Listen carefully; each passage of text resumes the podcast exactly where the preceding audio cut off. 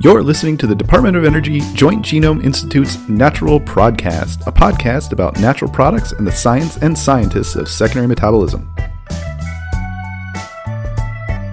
Hey, everybody, welcome back for Natural Prodcast episode 17. The guest we have this week is Professor Cassandra Quave from Emory University, with joint appointments in the School of Medicine and College of Arts and Sciences.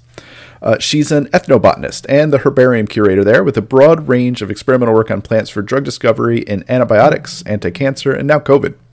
Uh, we also wanted to talk to her because she's written a book about her life and her science called The Plant Hunter, and I have to say it's so awesome. For those of you who want to understand more about natural products and drug discovery, or the challenges of academia, or if you want to understand what it's like to do field science as a woman with a physical disability, you're going to love it and enjoy it and learn a ton. Uh, and for those of us who already work in natural products, you're going to get a great look at the intersection of traditional medicines and medicinal plants with the pursuit of modern drug discovery. Um, it's also the kind of book we can hand off to family members and friends as a way to introduce them to the field. I really can't recommend it enough to this audience. Uh, the hardcover version is out now in stores and online, um, and there's an audio version read by Cassandra, and the paperback version will be available in June. Uh, you can get more info on all this at cassandraquave.com. Uh, and I'll link out to everything in the show notes, as always, at naturalprodcast.com. Um, and if you can't get enough Cassandra, you'll also want to check out her podcast, Foodie Pharmacology, where she talks about history, medicine, cuisine, and chemicals. Uh, the conversation today covers a lot of ground. Her book, um, Bioprospecting versus Biopiracy, Early Stage Drug Discovery in General, and a possible data driven future for plant natural products. Uh, it's a good one. Happy listening. Hey, Allison. Hey, Dan. So, Allison, I'm very excited today. Um, usually when we do these interviews uh, most of the people that i think we've talked to so far i either know personally or have worked with directly or have met at conferences or, or, or just you know know through professional circles in some way or another. Um, but uh, today uh, we have someone who weirdly i haven't i think ever been in a room with or, or spoken directly to but I feel like I really know her, and that's because uh, she has a book called The Plant Hunter, uh, and I've read all 400 pages of her life, and I feel like I have a new friend that I'm really eager to talk to. So our, our guest today is uh, Cassandra Quave. I do just want to say that I also feel like Cassandra Quave has put herself on the page and and made herself really knowable through her book. And and I it was such a, a great book the plant hunter. And so I'm sure we'll hear more about that today. Um, but it's it's kind of amazing just all the things that Cassandra has done. And so hi Cassandra. Welcome. And I just want to start out with you you have done so much and you wear so many hats. So I just want to give you a chance to introduce yourself Okay, great. Well, hey, it was, it's so great to see both of you, Dan and Allison. And I strangely feel like I know you as well, just from you know being on Twitter. It's this weird like virtual world where I'm like, oh, you know, for sure. For yeah. Sure. I, I, told Allison that uh, oh, Cassandra's kind of one of my Twitter friends. So yeah, Twitter friends are the best. yeah, great. for sure. Yeah, yeah, and it's and it's funny. It's it's kind of weird to me that like people are actually reading the book, you know, because it was this like you know labor of love for so long, and I'm like, oh, no mm. one's going to read this, and then people have and, and it's just yeah it's a weird feeling it's an exciting feeling but i'm really happy to be here today um, so allison you asked about my many hats um, so let's see. From a professional stance, I'm an associate professor of dermatology and human health at Emory University, based in Atlanta, Georgia.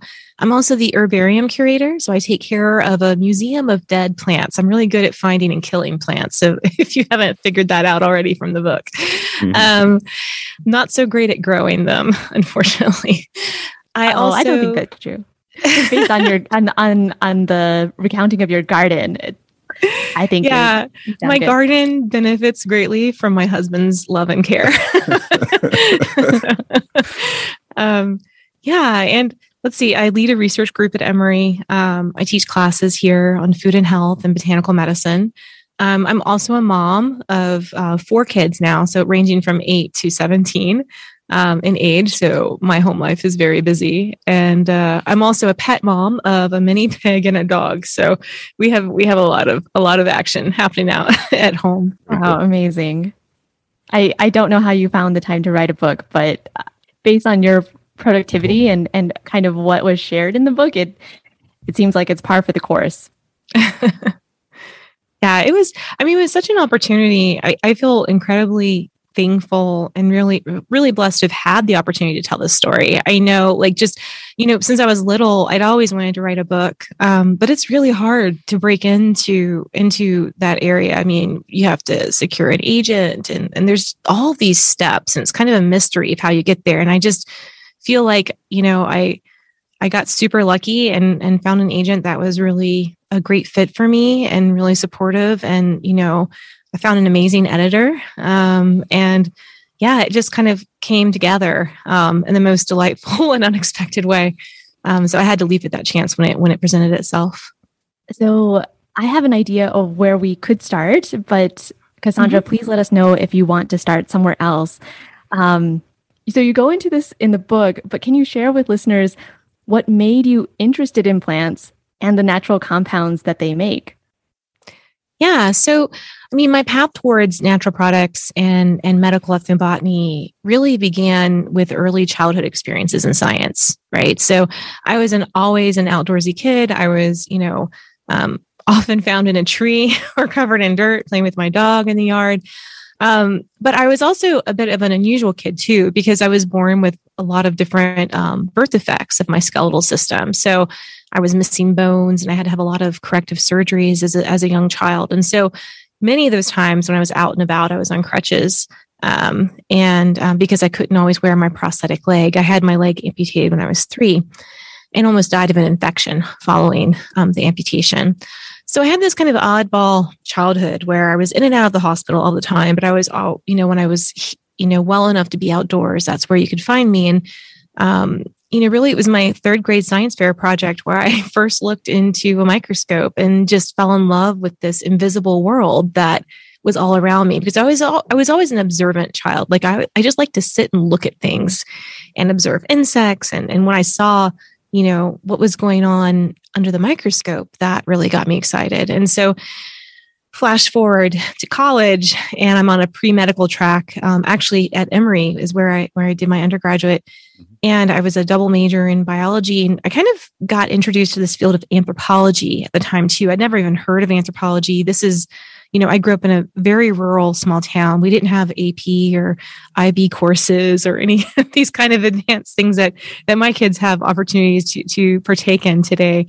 Um, so there were all these new concepts that I was being introduced to. And um, in one of my courses, I had the opportunity to learn more about traditional ways of healing in the world. Um, and that really caught my interest. And it was in another course, in a tropical ecology course, that I first encountered the term ethnobotany. And for the audience, ethnobotany is the scientific study of the ways that people interact with plants, whether it's for plants to make clothing or musical instruments or food or medicine, which was really where my, my passion was.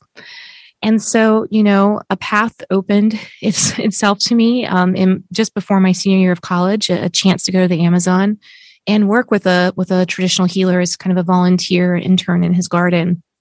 And again, it's one of those things where you have these paths available and you have to either leap at it and go or not. And for me, I just there was just no way I wasn't going. I had to do this. I, I just really felt such a compulsion to go. And it was really a life changing um, experience for me I was very much a skeptic at the time. How can these plant based medicines actually work? Because again, I was getting training, you know, biochemistry and organic chemistry and all of these, you know, kind of hardcore principles of Western medicine. Um, but in the Amazon, I really started to understand how healers are able to interpret the language of ecology and interpret the language of plants and use that as a way of treating their patients. And um, as I read more and experienced more, I, I came to really appreciate the fact that many of our modern medicines are derived from nature and in many cases from plants. And so, you know, I think of nature, you know, as as giving us the gift of blueprints to interesting natural products that that we can, you know, use successfully, hopefully in the future, even more so. um, as novel therapies. And that's kind of how I got on that path. Um, instead of wanting to practice medicine, I decided I want to discover and make medicine. So yeah, I think that's a that's a really good definition of ethnobotany, which was sort of one of the questions I wanted to to, to probe you on. Um, and uh, you know, I, I, it's a it's a really interesting field that I guess um, so so I'm more of a microbe guy, and uh, as is as is Allison, or not a, not a guy, but microbe lady, and um, you know I th- I think I'm always intrigued by the the people aspects of things because a lot of I think what we do at JGI in terms of like the sequencing that we do is you know very people disconnected and and and and culture disconnected. Like you know we'll we'll take some soil samples and sequence all the bugs out of that or or whatever. And so um, uh, I was I was intrigued by the the small section in the book about you know the the conflicts between ideas of biopiracy versus bioprospecting and and where that lies. Um, and uh, I don't know. Do you, do you want to elaborate a little bit on that in terms of um, ethnobotany's views? Because I think I'm asking because um, partially it's a it's a checkup on me, and I, I wonder how you know how that intersects with with bacterial bioprospecting that that is often done. We're really just looking at dna sequences and we don't always know necessarily or pay attention to where bacteria come from and do people even know that the bacteria are there? They haven't been used as medicines but but with with botany it's very very different. So um I guess I don't have a question. I'm I'm just sort of yeah. wanting to probe that topic a little bit. Oh, absolutely. This is a, this is a really pertinent question. So let's let's let's explain first what is the difference between bioprospecting versus biopiracy. Right. Um, at its most fundamental level, the difference is really in whether or not the research materials that you're working on or the products you're developing are being worked on or accessed um, under the principles of access and benefit sharing. So, are you taking something without giving any benefit back to the owners of that genetic material? So, this is also relevant to bacteria. I mean, if you go into another country, yeah. And take soil and discover a new important drug from the microbes in that soil, you know there are now international regulations that um, provide a structure for ensuring that the countries sure. that are the source of that soil can receive some recompense. So there, the this this um, convention I'm talking about is called the Convention on Biological Diversity, and there's something called the Nagoya Protocol on access and benefit sharing. And for a very long time, you know, there were it kind of served as a as a guidepost, but there weren't many examples, and there wasn't much infrastructure available to, especially to researchers just starting out as they're trying to form collaborations in different countries. I think that's changed a lot since the convention went in, since the protocol went into force in 2014. Um, there's now a website that has a lot of resources that you can access. As an ethnobotanist, you know, a lot of our work obviously is, is spent on plants um, and, and in my area of applied ethnobotany, which is really focused on, on medicine, you know, there's clear, there's a clear history of colonial exploitation of both plants and the peoples that have you know either cultivated or selected for certain varieties of those plants or who have informed others as to how to use them medicinally um, and we all benefit from that in a weird way today. I mean, if you think about how much you enjoy yeah. that morning cup of coffee, I mean, mm-hmm. that is a plant that has a, a functional activity. It's a pharmacological agent that acts as a stimulant on your central nervous system. That, in some ways, could be considered a medicinal plant, right? Because it has sure. something other than just, you know, um, dietary implications. Mm-hmm. So that's, you know, one that's taken a journey around the world, starting in Ethiopia and over into the Arabian Peninsula and then into Europe and everywhere now. Um, but, you know, was there any reward to the people that originally discovered how coffee could be used? Um, the same can be said for many of our spices. And, you know, you can look at the colonial history of what happened in Indonesia and the Banda Islands with, you know, everyone that's enjoying their pumpkin spice lattes of the season you know, they may be shocked to know that some of those key ingredients, things like nutmeg and mace or cloves, you know, actually led to the annihilation of an entire people, their enslavement and murder. um, in the search for a monopoly on the trade of those plants. So there's a lot of bloody, dirty history behind plants. And certainly yeah. ethnobotanists today don't want to follow in those steps, right? So um, there's a lot of work that goes into establishing new field sites. Um, and it's also important to set expectations because, you know, I've worked on hundreds of plants in many different cultures. And just because you do a field study in a location doesn't mean that you're going to have this massive economic gain or some benefit come out of that sure. necessarily. Um, and so I think the way I like to approach it is number one is I put a lot of emphasis in my program on research capacity building. And I think this is something I love more natural products um, scientists to think about. Because if you look at the 36 hotspots or terrestrial biodiversity hotspots that we have on Earth, most of those occur in nations that have very poor research infrastructures. That hurts us um, across the field of science because they're the ones that have access to these um, natural resources, but they don't necessarily have the support network, the equipment, the facilities to really apply um, the cutting edge science you know to these in, in investigations so um, some of the things that we do is really look for opportunities through grant funding programs to build up research capacity with our global partners. And I can just give one example of our work um, that's been ongoing now in, in the Balkans and in, in Kosovo. Um, where we've been able to work with um, the State Department to get funds to help um, encourage and, and support training, where we've done laboratory exchanges. We also recently um, were fortunate to get a, awarded one of the peer um, uh, grants. And the peer mechanism is something that's offered through the National Academies of Sciences. It's supported also by um, USAID. And it's basically a mechanism where you can piggyback onto one of your existing NSF or NIH grants mm-hmm. and get funds that would go not really to you, but they go to your partners in your other countries that are supported through these programs. And so we've done this in Kosovo. They've been able to um, not only purchase their own HPLC to enable faster analysis of their plant extracts, but also establish their own microbiology lab so that they on site can really do more to assess the amazing biodiversity of, of that mountain region um, rather than just having it be the Western person comes in and, and takes the plants yeah. and then brings them back to their lab. I think that's my overall goal. And, you know, if I were to have a dream, that would be what it would be is to really help build a larger network of scientists across across these countries. So that's that's one way to support, you know, access and benefit sharing. That's a that's a very cool resource that I'm not terribly familiar with, uh, though I've been out of the grant writing game for a while. So um, yeah, uh, but yeah, no, that's that's a that's a great idea, and and uh, hopefully other people will take some inspiration from that. That's awesome. Yeah, and I, am sorry if I'm using like acronyms too. NSF's National Science Foundation, NIH National Institutes of Health. For those of that, I mean, I, I figure I most of the listeners are most of our listeners scientists. are probably intimately familiar. Yeah, yeah, yeah. I would expect, but sure. Yeah. So um, the other the other thing that we do on the ground with the communities themselves is really think about you know what are their needs, what are their desires. In many cases, in discussions with elders and communities, and especially with healers, is they want to have the knowledge returned to them in some format.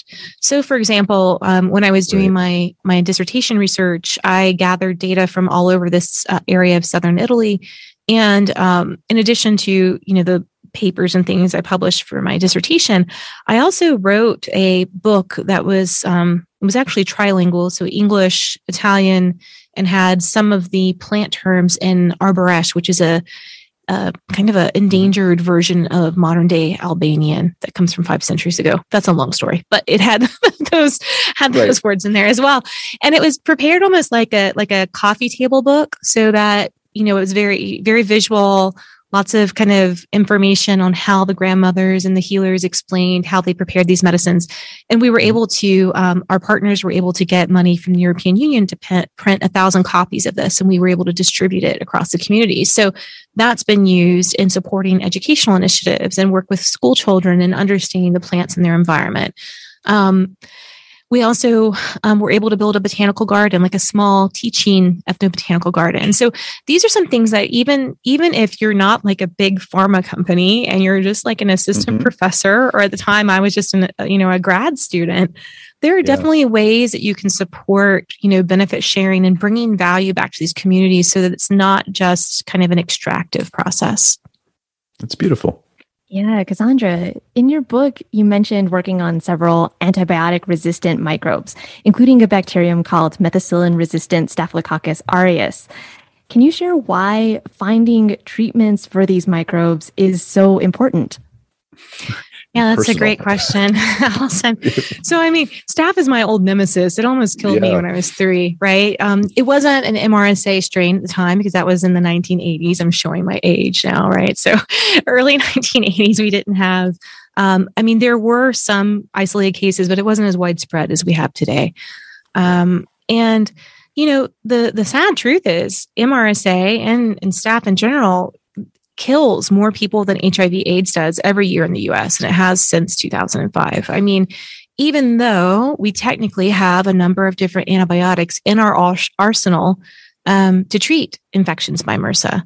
And then there are other infections that we really have almost nothing for. We're also working on organisms, um, pathogenic fungi like Candida auris in the lab, and we work on carbapenem resistant Acinetobacter baumannii. so that's a mouthful. Um, yep. And those are really hard to kill. I mean, really, really hard to treat. We've thrown our entire library at at the A. baumannii and and came up with just a few a few possible, you know, compounds to chase down. But they're you know, the challenge is as as as the listeners know, even when you find a highly you know potent active compound that has a good cytotoxicity profile, so nice selectivity index you know, doesn't necessarily mean it's going to make a good systemic drug, right? So there's just we're pushing closer and closer to the envelope, but you have to go through a lot of different options before some you find something that could be a viable, you know, for development as an antibiotic. And so is that the main thrust of your research now? Looking through your library, looking for compounds that could be active against these antibiotic resistant microorganisms? Yeah, that's definitely one of the main thrusts. I mean, I think that the two thrusts that I see in the research group are number one is I really want to understand how these traditional medicines work because, you know, in my mind, when I think about plants that are used for the treatment of infectious or inflammatory disease, and these same species are being used not just by one generation, but by many generations. And maybe there are some small alterations in the recipe of how the medicines are prepared, but this knowledge is getting passed down over and over and over again. And in some cases, you know, many centuries, and we can find evidence of that by looking at historic texts, which we have done looking at old texts in Latin and also in um, in Chinese block text as well. I think so. That's one one question is like, how do these work? Do these work? Are they safe? And how can that inform people that use these as their primary form of medicine?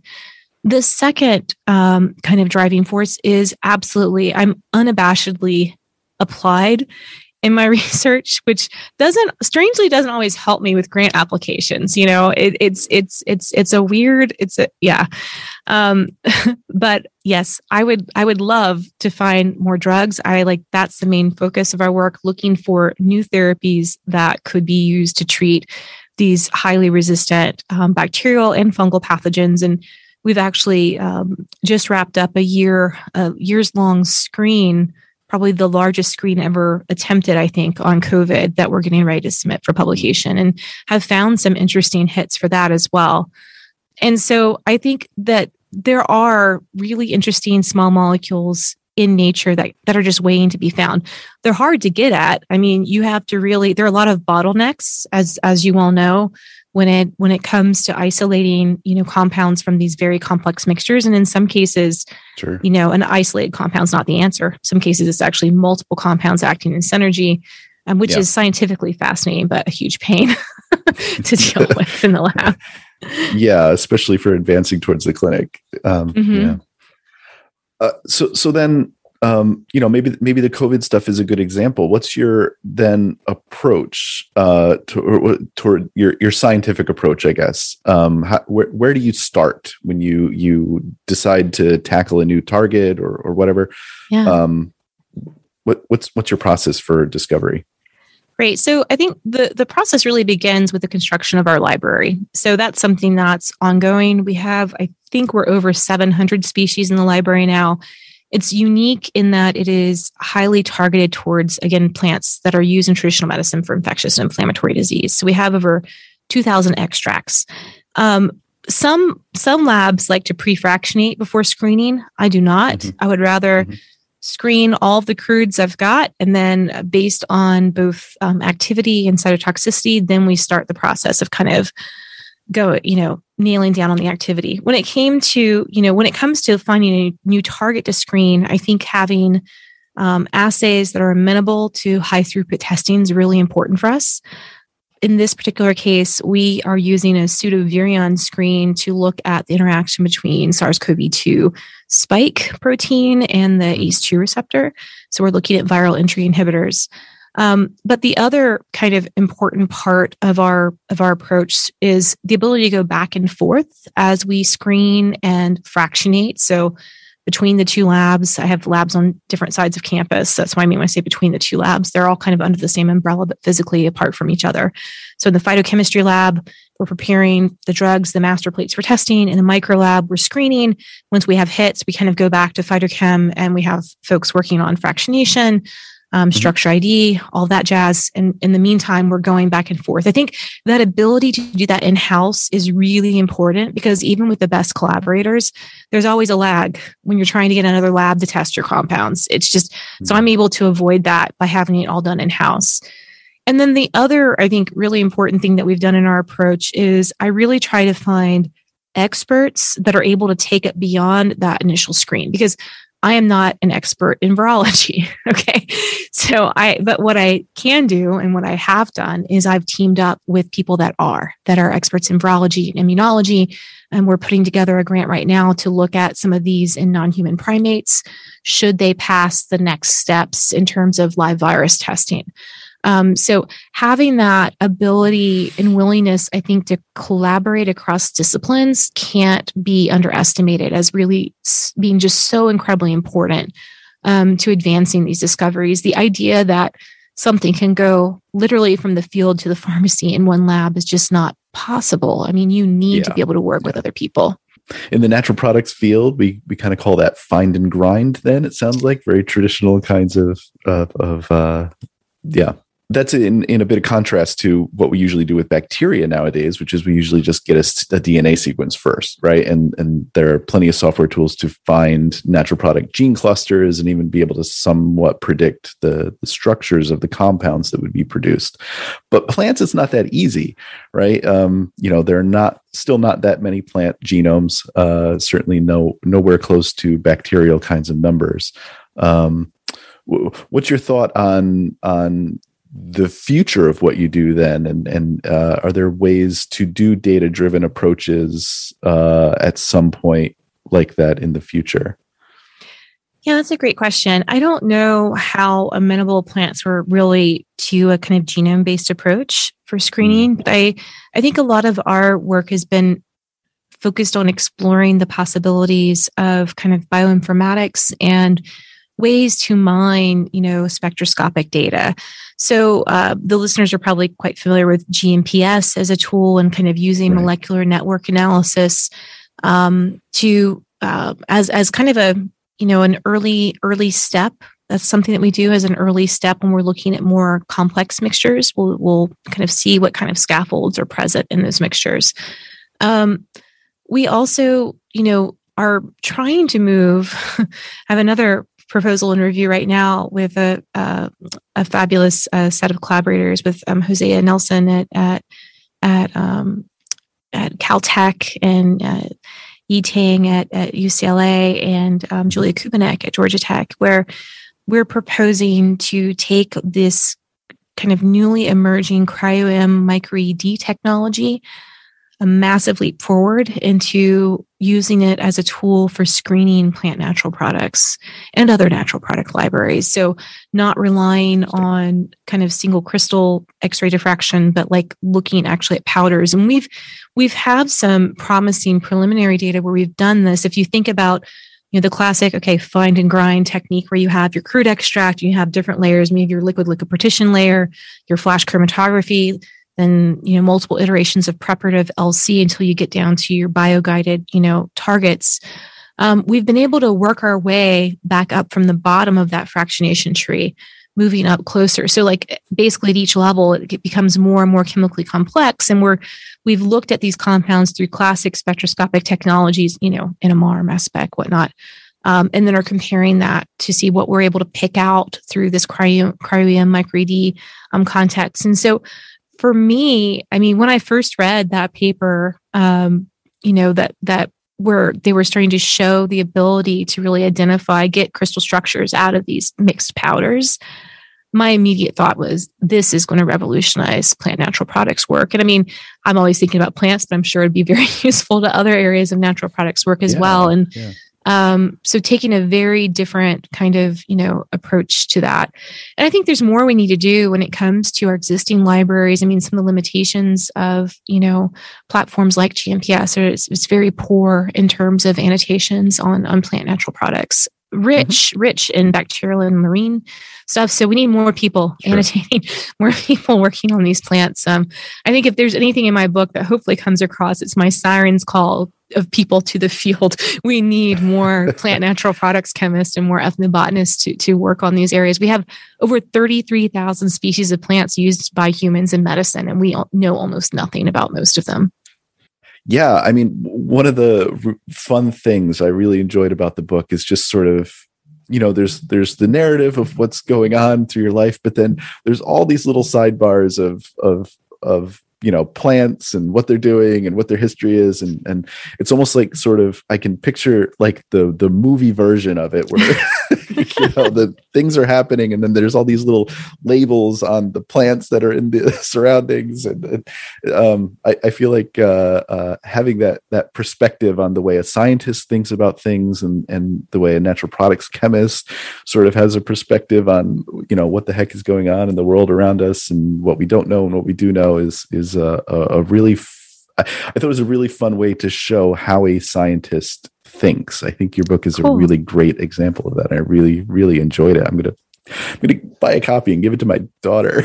oh, thank sure. you. yeah, yeah, yeah, There's a lot of scientific names in there, and I was like, but I have to. It's like I have to include these in the book. I Absolutely. can't have them.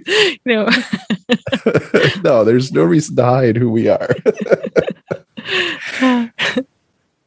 I had a question about the the complexity of the problem. So and, mm. and the mm. scale.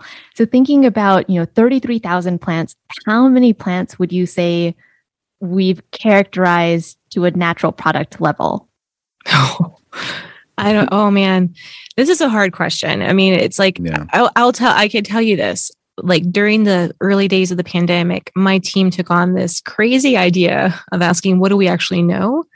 About plant derived antibiotics. And this was for a chemical reviews paper and was a, just a massive amount of work. But we we looked at the literature from like the 40s until now. And then you know my lab pleaded mercy and i said okay we'll just do 2011 to present day. And it was still like 4000 articles we had to go through. But you know oh, um here's here's the problem. The literature when it comes to plant natural products is rife with really poorly designed studies.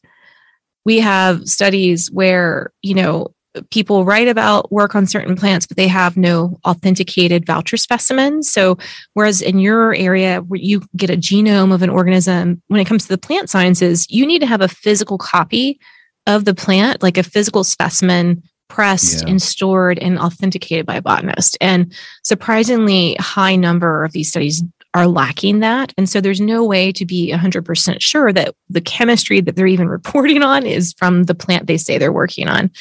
Um, plant nomenclature is also very confusing. There are many synonyms, many, you know, and, and these get mixed up in the literature as well.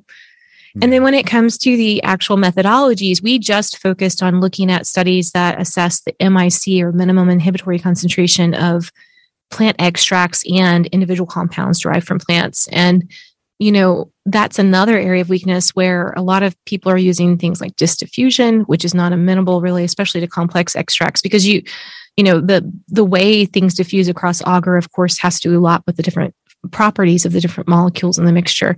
Um, and so what we did is we really limited our, our review to those um, plant extracts or plant derived compounds that were assessed through standardized methods through broth microtiter dilution, and they had clear authentication parameters in place. And out of that, we found um, just under a thousand plants that have been tested as crude extracts or slightly refined fractions for antibacterial activity when it came, and that was published in a Frontiers review paper, we tried to send this whole mega thing to chemical reviews, and they're like, what? No, this is too much. so it actually ended up being two papers that were both actually too much. We probably could have divided it into four. It was just so, it was so long. There was so much mm. information mm. we had to distill. Um, but in the in the chemical reviews paper, we found 459 isolated compounds. Now, the weaknesses in a lot of those papers was that most of those were lacking counter screening data against mammalian targets. So we don't know what the selectivity indices are. We don't know how cytotoxic they are because this is something I'm sure many of the listeners in this audience know that, you know, there's a lot of things in nature that will kill bacteria, but they'll also kill you. I mean, I've got a lot of a lot of things that doesn't necessarily mean that they'll make a great antibiotic because they're so toxic. So, mm-hmm. but at the same time, I think there's there's a lot of interesting starting points for medicinal chemists to kind of play with, and we tried to organize that data and posted the Smiles data also with the Pew Charitable Trust. So, back to your question of like, what do we know? Well, we know that at least 900 have been looked at for infection that had some decent, you know, met some parameters for testing, but in those, you know, they didn't get down to single compounds. There were only a few papers that got into single compounds. Um, and you know, even of the plants that are heavily studied, like if you think about uh, ingredients and dietary supplements, they're still finding novel chemistries in those. I mean, we just they're yeah. they're so incredibly complex. There's so much there to mine and work through. So, you know, when it comes to those that have you know some rigorous examination, I would say we're we're still in the low hundreds. It would be would be my best estimate. How much of an issue is strain variance in plants? Do you do you see different natural product profiles across different sort of I don't know cousins or yeah uh, populations. Well, even yeah. same species. Let's say you're in the same grown species, in different places. Different places, absolutely. Yeah. I mean, there's lots of studies, especially on kind of volatile compounds. You can look at terpenoid right. profiles. Right. Um, and they're going to differ if, if, this tree grows on this side of the mountain versus the other side. Um, absolutely. I think I think one thing we do see is that generally the prime, you know, the major secondary metabolites are there. Um, they just are going to be there in different different percentages of relative abundance, right? Mm-hmm. But again, going back to traditional medicine, I mean, healers are often very well attuned with, you know, where certain plants should be collected, what time of day they should be collected, what season they should be collected, um, what girth or size of the branches should be. I mean, there there are all these other kind of details kind of locked up in folklore, which I think actually really point to their understanding of the plant's chemistry, because all those yeah, factors affect fantastic. the chemistry. That yeah. is something we do not have in bacteria. yeah. yeah.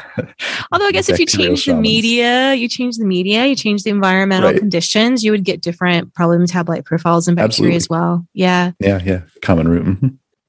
And Let's so, see. is that how your your ethnobotany studies inform what plant samples you look at and what crude extracts you look at? Yeah, absolutely. Not only like what samples, but also what tissues, right? Because root tissue of a plant is going to have a very different chemical makeup than the leaf tissue because those tissues each serve a different purpose for the plant. And this is something else that healers are very well attuned with is like, you know, um, and also, you know, like I said, the age. So the age, like a young leaf might not have the same chemistries as an older leaf would have. Um, we also pay a lot of attention to the ways that they're processed. Are they dried? Are they used fresh? Are they boiled into a tea? Are they steeped in alcohol? Because again, we try whenever possible to replicate that in in the lab um, because you know an aqueous extract with heat is going to yield a different composition than a you know a cold alcohol maceration. Sure. I'm curious if you have an example of a favorite plant preparation that led to an interesting scientific discovery.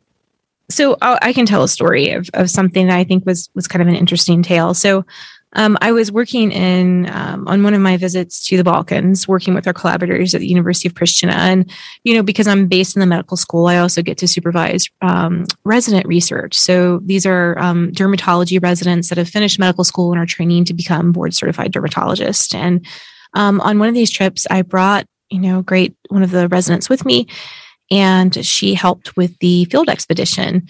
And while we're in these kind of high montane areas, one of the plants that I kept seeing over and over again that had relevance to skin was St. John's wort. And St. John's wort is something that I think many listeners are familiar with. It's found in your health food stores, often as an extract or tincture. But the way that they prepare this in the Balkans is actually as an oleolite preparation. So basically, you take the, you know, kind of like enfleurage, which I love saying that enfleurage, you know, extracted in oil or fats. Is, is the enfleurage, is, is that in flour? what does also mean? in flour? Yeah. So in this case, they're taking the flowers, they're putting them into um, transparent bottles, either glass or plastic. I think glass was more common. And um, you stuff this, you know, this these bottles with um, with fresh, bright yellow flowers of Hypericum perforatum, which is St. John's wort and flower, which grows abundantly in the wild there.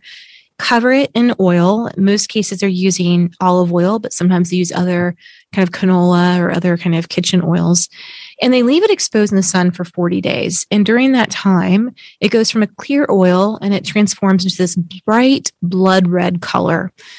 And there have been many other studies done by scientists in different countries that have shown that that blood red oil actually has a lot of wound healing properties. But for the dermatologist resident and I that were there, you know, when I think of St. John's wort, my immediate thought was, well, what about phototoxicity?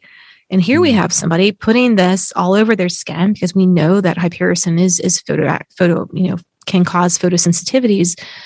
Um, and you know, I was like, this is strange because they're exposed to the sun, they're rubbing this all over their body. What's going on?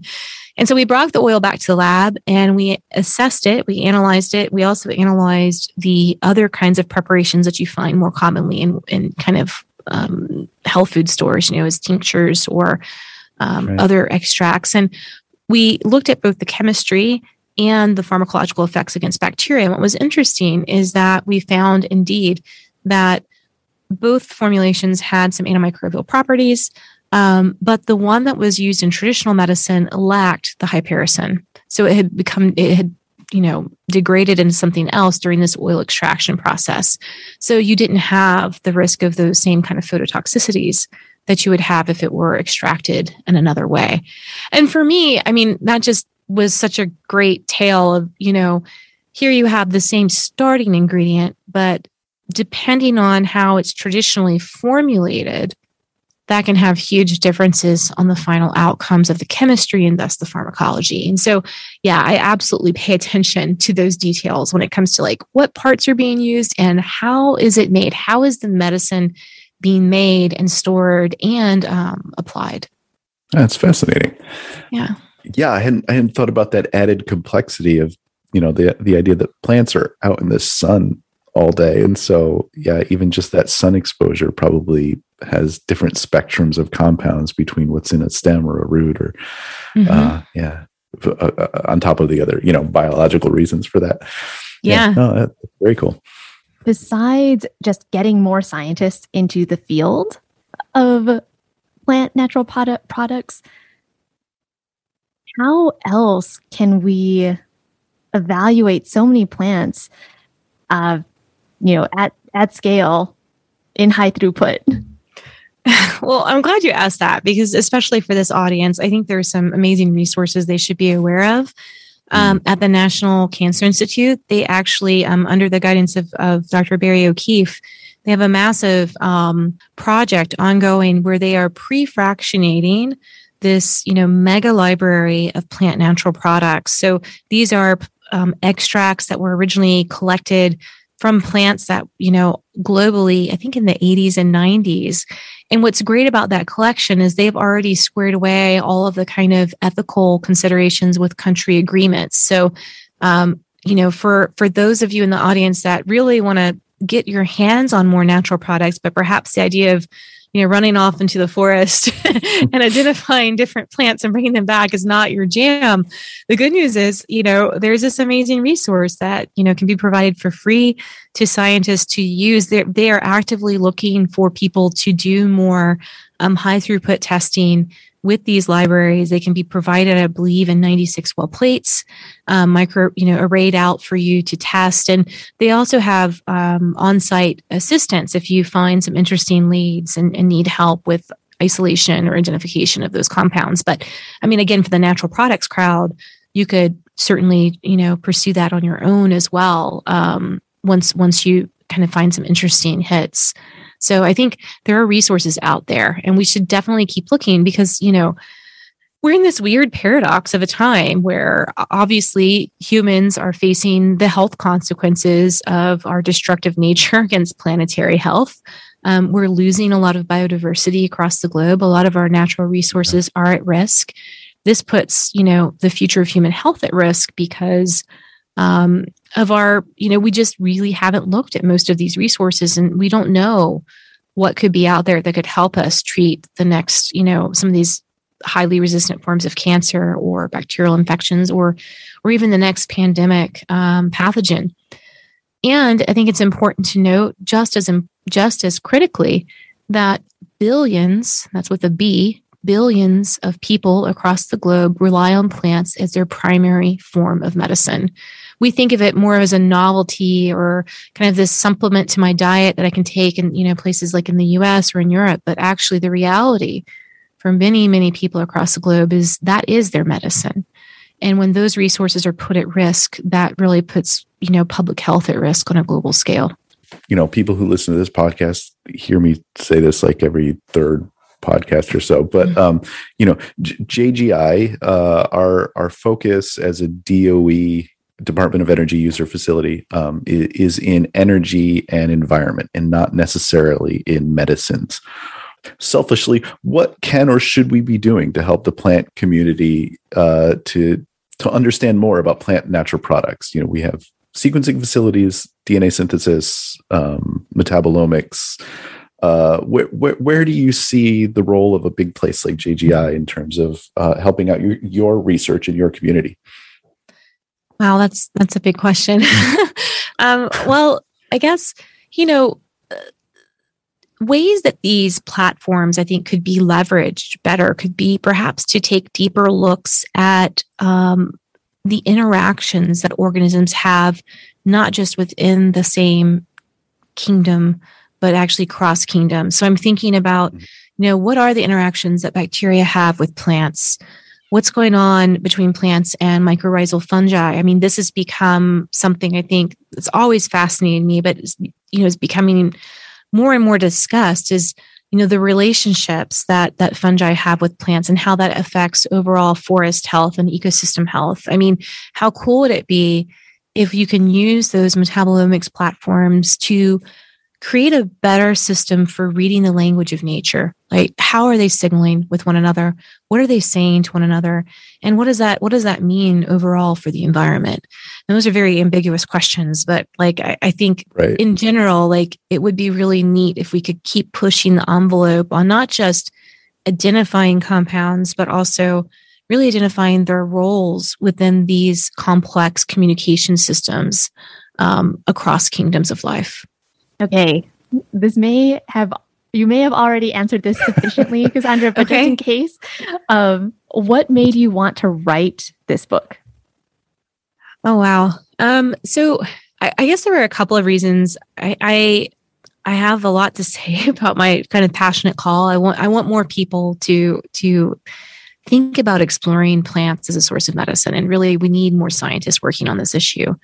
Um, I think also there's an urgency behind that call because at the same time that we have you know just a tremendous amount of biodiversity loss and you know, linguistic loss, cultural loss. We're losing languages, we're losing species, we're losing ways of knowing. So there's, you know, not just a, a need for scientists to investigate the chemistries and pharmacological promise of plants, but also for those to really document and understand the role of different environmental resources in human survival, right? Um, in fact, ethnobotany is the science of survival. That's how it's been defined.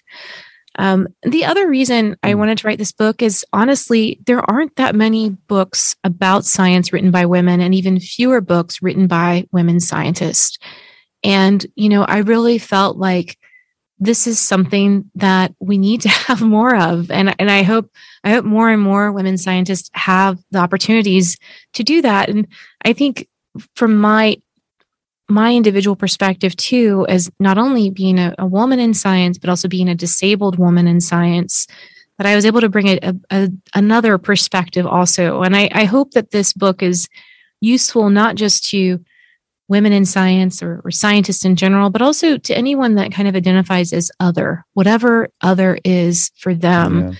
that you know we whatever your identity is there are inherent challenges that we have to face in life. And, um, you know, above all else, I think my advice is to, you know, chase your passion. because um, that's, you know, that's what I'm doing. And, and I'm so very grateful for the opportunity to do so. Yeah, that's lovely. All right, cool. Um, is there anything that we haven't asked you that you want to talk about? No, I this is great. This is a lot of fun to be able to speak to like the natural products community. I think it's great. Yeah. okay. Yeah, great. Uh, well, what about your book? So when can oh. people pick it up at you know in their local bookstores? Yeah, you can you can find the book. You can find the link on my website at cassandraquave.com. That's C A S S A N D R A Q U A V E dot com. I'm realizing now I probably should have come up with a, an easier, you know, website handle. Um, I'm also on Twitter at Quave Ethnobot. That's Q U A V E E T H N O B O T. Also on Instagram at the same handle. Um, the book will be out on October 19th um, in the US, Canada, and UK. And we've already got a couple of translation deals happening in Asia, and I'm hoping um, we'll have this in many languages soon. Um, I'll be on book tour. Um, although book tours today are a bit different than they were um, pre-pandemic, but I will have a couple of events happening uh, here in Atlanta. I'll be at Atlanta Botanical Gardens on October 12th. Um, I'm going to be um, doing some virtual events with Missouri Botanical Gardens, with New York Botanical Gardens, and also Fairchild Gardens. Um, and then I'm going to pop across the pond over to the UK um, in late October, and I have some events that um, will be coming out then. You can find all of that information on virtual and in person events again on my website. Yeah, you can also, I'd also encourage listeners to check out my podcast. It's called Foodie Pharmacology. And um, in that podcast, we kind of explore the relationships between food and medicine and kind of the food medicine continuum. I get lots of ethnobotanists on the line. Um, this week, we were talking about hallucinogenic plants in the Amazon. Um, we've talked about um, all kinds of really cool stuff on the show. So you can check that out too if you're interested it's it's a it's a good listen. I've I've enjoyed quite a few of those. Um, I I uh, I always uh, grab onto the the fermented foods uh, things and and and any any brewing or anything like that because yeah. that's that's my bag for sure. Little hobby. That's awesome. mm-hmm. Super, Cassandra. Thanks so much for for being here today, and uh, I encourage everyone who's even remotely interested in natural products and and and doing science to uh, to pick it up and, and take a look. It's it's it's a great book. I really enjoyed it. Thank you so much. It's great seeing you guys. You too. You too. Thanks, Cassandra.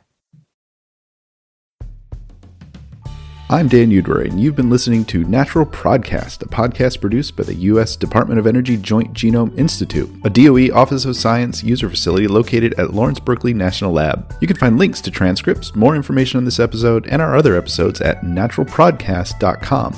Special thanks, as always, to my co host Allison Takamura. If you like Allison, you want to hear more science from her, check out her podcast, Genome Insider. She talks to lots of great scientists outside of secondary metabolism, and if you like what we're doing here, you'll probably enjoy Genome Insider too. So check it out. My intro and outro music are by Jazzar. Please help spread the word by leaving a review of Natural Prodcast on Apple Podcasts, Google, Spotify, or wherever you got the podcast. If you have a question or want to give us feedback, tweet us at JGI or to me at Dan Udwary. That's D A N U D W A R Y. If you want to record and send us a question that we might play on air, email us at jgi-comms, that's jgi-comms at lbl.gov. And because we're a user facility, if you're interested in partnering with us, we want to hear from you. We have projects in genome sequencing, DNA synthesis, transcriptomics, metabolomics, and natural products in plants, fungi, and microorganisms. If you want to collaborate, let us know. Find out more at jgi.doe.gov slash user programs. Thanks, and see you next time.